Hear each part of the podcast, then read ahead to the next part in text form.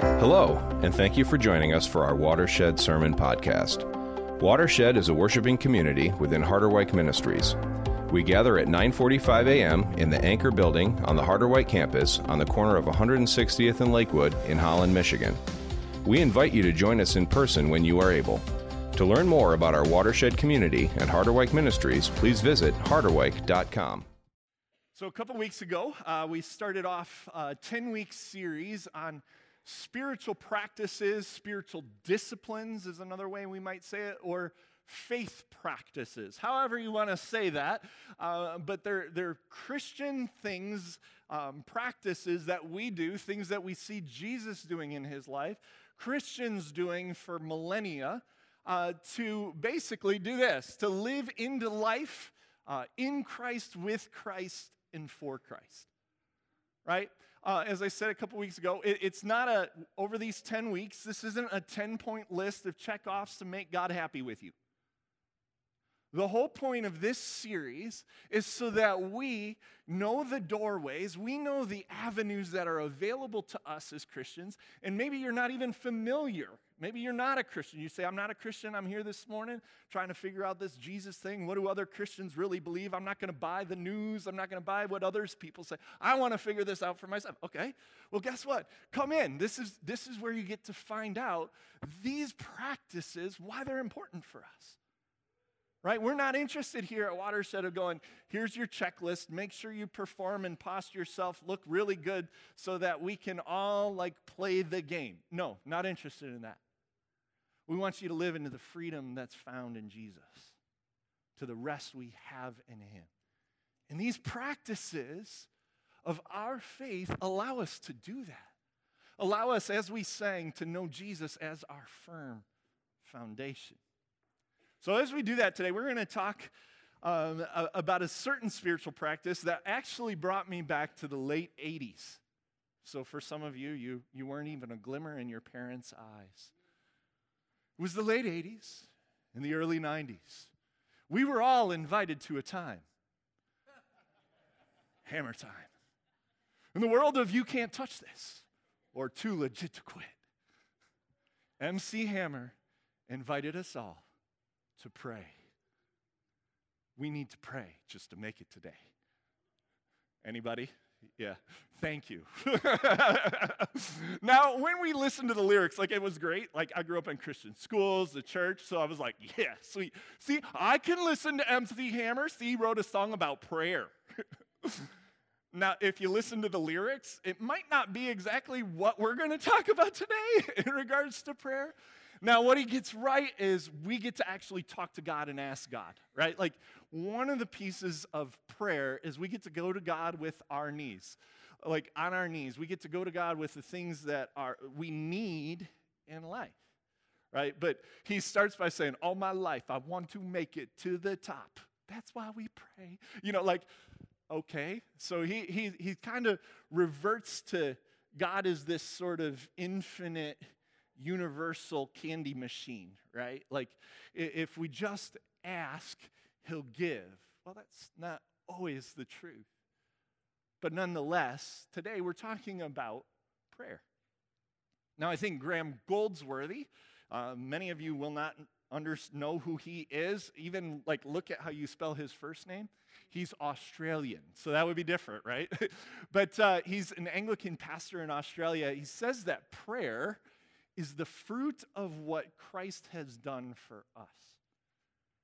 Right? Prayer is not about God as a cosmic vending machine, it's about actually a relationship that has been gifted to us because Christ has opened up the way for us to be restored to the God who created us, who sustains us and loves us. In fact, Graham's, Graham Goldsworthy would say this, especially in a prayer and how we view prayer. He goes, How we view that relationship, that relationship of prayer with God, will determine in turn how we come to God in prayer. Right? And, and with what confidence? He said, if actually we understand what Christ has done, we'll, we'll, we'll begin to say this prayer will never again be a sentimental excursion right? So I'll only pray when I'm happy or I'll only pray when I'm sad. It's only about sentiment. It's, or it's, it's not going to be an instinctive hitting the panic button. How many of us have done that, right? Like, I pray with according to my feelings, or I pray, ah, right? red button, red button, red button. It says, nor will it be the presumption of an innate right to demand God's attention. Right? Sometimes we think that we deserve something. We, we expect and anticipate because we have a right to it. He said, no, no, no. Right? Prayer will be an expression of our entry into God's heavenly sanctuary, which has been procured for us by our great high priest. Prayer is about relationship. As Christians, do we get to ask? Yet yeah, we'll get to all of that. But fundamentally, when we pray and why we pray is because we have the gift of a relationship with the God of the universe who says, Come to me. Says, I love you. I created you. I know you. Your life is in my hands. So, as we look at prayer today, I want to take us to Luke 3. And, and this is Jesus' baptism. I've spent years just exploring Jesus' baptism more, and especially around identity. But as I was looking at this text again, something popped out. So let's, let's hear God's word. Luke, Luke 3, starting in verse 21. When all the people were being baptized, so John the Baptist was baptizing all people, and Jesus was baptized too. And as he was praying, heaven was opened, and the Holy Spirit descended on him in bodily form like a dove. And a voice came from heaven You are my Son, whom I love. With you I am well pleased. This is short. Let me read it one more time. When all the people were being baptized, Jesus was baptized too. And as he was praying, heaven was open. As he was praying, heaven was open. And as heaven was opened, he got to hear this. The Holy Spirit descended on him. A voice came and said, You are my son, whom I love. With you I am well pleased. I don't know if there's a greater image for what prayer is than what's found in these two verses that when we pray, the sign over heaven's doorway says open. The neon isn't shut off. And not only is the doorway say open, but when we pray, our hearts are open to the one who not only said to the Son, You're my Son, whom I love, with whom I'm well pleased, but because of the Son, then says to each one of us, you're my son. You're my daughter, with whom I am well pleased. Got me thinking about the lion, the witch, and the wardrobe. Right? And what happens in The Lion, Witch, and the Wardrobe? C.S. Lewis's great kind of first book to the Chronicles of Narnia. And technically, if you want to get into the arrangement of the books, there is a precursor, but it was written later. So, anyways, What did the wardrobe do, right? It was a doorway into the world beyond the worlds, into Narnia, into the place where Aslan was, into a world where Lucy and her brothers and sister would find out that they were princes and, and princesses of Narnia. They had an importance and a value, and they got to know Aslan, they got to know God, right? When we pray, a doorway is open. Now, inadvertently, my mind works in mysterious ways, and I was also taken to the Matrix. In the words of Morpheus, you take the blue pill, the story ends. You wake up in your bed and believe whatever you want to believe. You take the red pill, you stay in Wonderland, and I show you how deep the rabbit hole goes. Right? Prayer opens our eyes, like it did for Neo, into the real into the world in which God exists clearly, finally, fully. When we pray, heaven is open. I don't know about you, but, but, but if we actually just sit with that, if we rest in that, when you pray, heaven is open. shop's never closed. The, own, the owner never takes a break. And in that opening, not only do we get to know the one, but we also get to be known. Isn't that the heart of every relationship to know and be known? Right? To actually develop community where we don't have to hide from each other. We don't have to be afraid of our failings as well as flaunt our successes to try to prove something. We don't have to pander or posture. We just get to be. The beauty of the Christian practice of prayer, because of Jesus, that's what we're going to hear today. Because of Jesus, is that this relationship is open to us. The same relationship he had with the Father and the Spirit is available to us. And I think that's why Jesus often prayed. Luke 5, um, we hear this. Yet the news about him, Jesus, spread all the more so that the crowds of people came to hear him and to be healed of their sicknesses, right? So Jesus was like showing God's kingdom on earth as it is in heaven. But listen to what happens. This was part of the rhythm of Jesus' life. The God of the world, this was part of his rhythm. But Jesus often withdrew to lonely places and prayed. Right? Jesus often prayed. Sometimes he prayed in lonely places, and he would instruct us to do that in the book of Matthew in the Sermon on the Mount. Sometimes he would pray with his disciples. But nonetheless, Jesus prayed. He talked to his father. He stayed in relationship with his father. See, he used to be in God's dwelling with the Father, inseparable. But when he came on earth, he needed some way to stay in relationship with his father. And what was part of that relationship? It was prayer. And so he would take time out of his busy schedule. He would recognize that uh, an important rhythm to exist in human existence would be to spend time quietly, away from the hubbub, away from life, to foster the relationship. It was worth it to him. Is it worth it for us? Because again, like I said, he provided a way. Hebrews 10 reminds us of this. Therefore, brothers and sisters, since we have confidence to enter the most holy place by the blood of Jesus, heaven is opened. Right?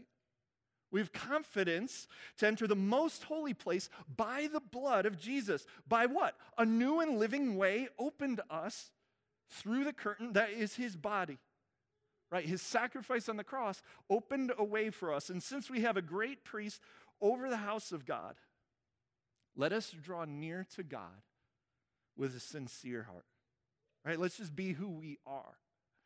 Let's come to God, not pandering, not posturing, just let's come with sincerity and with the full assurance that faith brings, having our hearts sprinkled to cleanse us from a guilty conscience and having our bodies washed with pure water. Jesus opened the way for us. As he prayed, heaven was opened, but because of Jesus, as we pray, heaven is open. When he sacrificed himself by his blood, we are made clean. See, that's all throughout the Old Testament when we read that. We go, Who can ascend the mountain of the Lord, as the psalmist said? Only those with a clean heart, you know, clean heart, clean hands and a pure heart. There we go. clean hands, pure heart. Any of you got that? Nope. I don't. So, guess what? If I can't be holy, if I can't be pure, how do I talk to God? How am I allowed to go to God? Well, back in the day, it used to be through priests and through sacrifices, and then you would have to do all of this to somehow make yourself pure in, in right, we'll, we'll put it that way, right before God. Then you could. But because of Jesus' one time sacrifice, he goes, You know what? I'm getting rid of this whole priestly. Says, I'll be your high priest. It'll be by me, through me, and in me that you can come to the Father directly. So, guess what, folks? You don't need to come to me as your pastor to magically pray for you. I don't have any you know, I'm not going to go la la la la la la la la la. I have no magic potion. There's nothing I can do any different. But guess what? What I get to do is just pray to God. And guess what? You get to do the same thing. because Jesus opened the way for you and for me. We're just living into the gift of grace that has been given us. Hebrews 4 would go on to remind us of this. Therefore, since we have a great high priest who has ascended into heaven, Jesus, the Son of God, right? And when Jesus, after being resurrected, went back to his throne, one of his main jobs is to have our backs, to make sure the way stays open for us. The writer of Hebrews says, Let us hold firmly to the faith we profess, for we don't have a high priest who is unable to empathize with our weaknesses. Right? Like, we actually have one who understands the human life, the ins and outs of it, the, the temptations, and, and, and yet, while he's been tempted in every way, Hebrews says, right? He didn't sin. So here's the one who's working on our behalf. He hasn't failed, even though we have. And guess what? He goes, By the way, you're going to get my rightness. And because I could overcome, don't you think I can overcome on your behalf? Don't you think I can work for you? And uh, man, I got your back. I don't know. I want to pray when I know God's got my back. I want to pray when I know that God, like with Jesus, says, You're my child, whom I love, with whom I'm well pleased when you know your parent loves you or your auntie, your uncle loves you, your grandma, your grandpa loves you, man, you're not afraid to go to them, are you? Run and give them a hug, to climb on their laps. Right? Jesus didn't sin. So, verse 16, let us then approach God's throne of grace, right? We didn't earn this. It's a free gift, though. Let us approach the throne of grace with confidence so that we may receive mercy and find grace to help us in our time of need. Hammer is absolutely right. We got to pray just to make it today. Amen? But it's so much more. We're going to receive that help and that need but we can go to God's like to God's throne because Jesus is actually our confidence in prayer. It's not about how good I am. It's not about do I have the right words. It's not about did I formulate all of my thinking. It's not about actually do I have doubts or don't I have doubts. Because actually, the act of prayer is faith itself. Hebrews remind us that's what we're going with faith. And Jesus says faith is small as a mustard seed. That can move mountains. Why? Because it's God who's done it. Jesus is our confidence in prayer. Our great high priest is our confidence. You and I get to go to our daddy's throne because Jesus made the way possible and because he was right, because he was pure, because his sacrifice did it all for us, because he's clean, we're clean. And because God would listen to him, God will listen to us. You're my son, my daughter, with whom I'm well pleased, the one I love. And we pray today not because of the confidence of an answer, not because it's God's a cosmic vending machine who will just give us what we want. It's because we get to commune with the infinite, almighty, unlimited, holy, universal, eternal, most powerful God who knows every hair on your head or every hair that used to be there. But knows you and loves you and just wants you to be with him. He gave of himself to make it happen. And this is where Paul says in Philippians 4, I, I know I, I brought us to this verse back in Advent, and I think we can revisit it. But Paul says, Rejoice in the Lord always. And if I know God is, what, I may not always have a reason from all kinds of things going on in my life. You may not that, understand that, but if God, if I know that God is with me, God is for me, God will never leave me, that God is love to me, God is my hope. Like the list goes on. Do I have a reason to be thankful and joyful today? Do I have a reason to rejoice? When we sing the songs in worship, you may not feel it, but it is the truth. Right? And so we sometimes rejoice even though I don't feel like it because when I rejoice in the truth, all of a sudden it becomes a pathway for that joy in my life because ultimately it's building a relationship with a God who created me, is for me, sustains me, and will never let me down. Brothers and sisters, that's good news for you, for me, for the world. Paul says, rejoice. Rejoice in the Lord always. I will say it again. Rejoice. Let your gentleness be evident to all, right? When we know God, it'll transform our lives. But listen to this really short sentence the Lord is near. More that, Paul would say, not only is the Lord near, but the Holy Spirit is living within you. God is near. And the open sign is always shining bright above the door. The Lord is near. Do not be anxious about anything. But in every situation, not just the ones that cause anxiety, but in every situation, by prayer and petition, with thanksgiving, present your requests to God. God wants to hear what's on our hearts. And then what? The peace of God, which transcends understanding, will guard your hearts and your minds in Christ Jesus. Prayer is a doorway not only into the dwelling of God, but into ultimate peace of God into the shalom, into the kingdom that's bigger than the king, the empires of this earth. Right? It's a doorway. As we're going to celebrate communion today, that's a doorway as well into a reality that's the red pill kind of reality in the matrix right? When, when we see that Aslan is still on the move and, and the winter is turning to spring. Right? The reality of prayer is that we get to enter into where, into the one who has made all things right, who will make all things right, and can make things right in us, around us, and in this world. When we pray, heaven is open. When we pray, we get to step into the peace and the shalom, the long, deep breath of God. And I don't know about you, what a gift in the midst of a crazy life, in the midst of a crazy world. In the midst where we know sin has been defeated and yet sin still rears its head. Satan's still seeking to steal, kill, and destroy. But we know because of Christ, we have a firm foundation, a rock on which to stand when everything else around me is shaking, I've never been more glad because I put my faith in Jesus and He'll never let me down.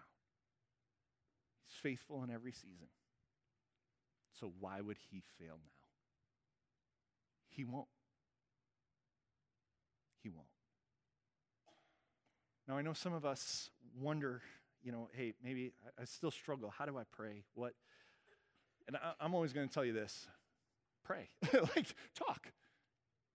Pull up a chair next to you, find an empty chair. Use your imagination. It's okay to use your imagination. Imagine God sitting right next to you, as close as you are to me. The person sitting next to you. Because actually, Christ is closer. And talk. Just talk. If you want some structure, um, the disciples wanted structure. They said, Lord, teach us to pray. We spent a whole summer talking about it, but if I could boil down the Lord's Prayer, it'd be this use the acronym PRAY, right? Spend some time praising God. Why do we praise God? Like, right? Our Father who art in heaven, hallowed be, holy is your name. For thine is the kingdom, the power, the glory forever. Right? What we're doing is we're orienting ourselves to the God that we know to be true, the God that we know to serve. Because guess what? My life can confuse my picture of God. I need to be reoriented, whether that's through worship, whether it's through prayer, whether it's through the scripture. We're going to talk about that next week. But we praise God to, to not only give glory to God, absolutely, but to let God basically speak truth back to us about who he is. So we can go, man, my God is my daddy that loves me. and he's never going to turn his back on me. And so, and somebody might say, "Well, I, I had a terrible dad growing up. I've got a terrible. I can't use that image." And I say, "Actually, you can. You can let God redeem that image, because God was better than, and, and is more pure and right than you ever experienced, than I could ever imagine." And when we give ourselves to the truth, the truth transforms. So we praise God. We repent. We say, Lord, hey, I, God actually goes, You can bring your failings to me. You know, there's a reality in which uh, when we celebrate communion, many people, there, I, I've known many to, to refuse to take communion because of their sin. And you know what I say to that? That's a lie straight from the pit of hell. Satan's wanting to tell you, you don't deserve to come to the table, so don't. I'm going to say, well, you got one part of it right. You don't deserve to come to the table because none of us do. But that's what grace is. You don't deserve it, and yet God says, Come, join me at my table where my blood is shed for you, where my life, my body was given for you. Yeah, you don't belong here by the world's standards, but you absolutely belong here because you're my child, whom I love, with whom I am well pleased. You're welcome here but we get to say, God, I'm sorry. We get to say, God, I need, I, I am going my own way. I can't seem to overcome the temptation, right? Lead, Lord, forgive us as we forgive others. We may need to say, Lord, help me forgive others. but then that kind of leads us into the A, the ask, right? And lead us not into temptation.